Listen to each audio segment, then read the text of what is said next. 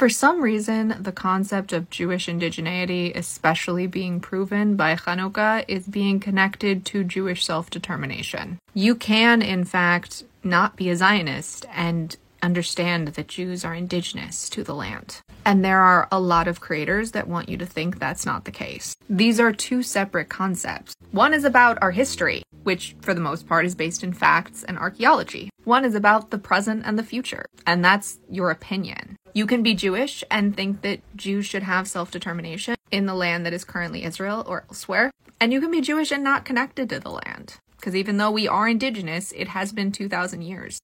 However, if you don't have a connection to the land, that doesn't mean we are not indigenous to it. So when you try and say the Zionist definition of Hanukkah is that there was a military victory, but the anti-Zionist definition is about how long the oil burned. Hanukkah, as a Hebrew word, means rededication.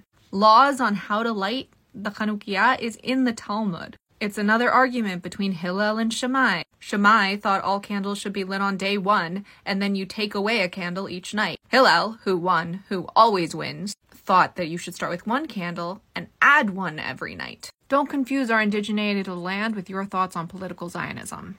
I get that it was used as a thing of hope in the diaspora before Israel was created. That doesn't mean you can just say one story is for Zionists and the other story is for anti Zionists. It commemorates the rededication of the temple, both the war before it and the miracle of light during it. Both things are true at once. Don't make this just another thing that divides Jews. That's really silly. Chag Chanukah Sameach!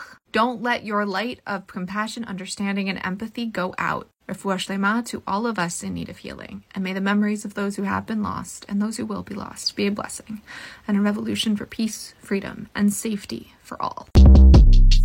Short Cast Club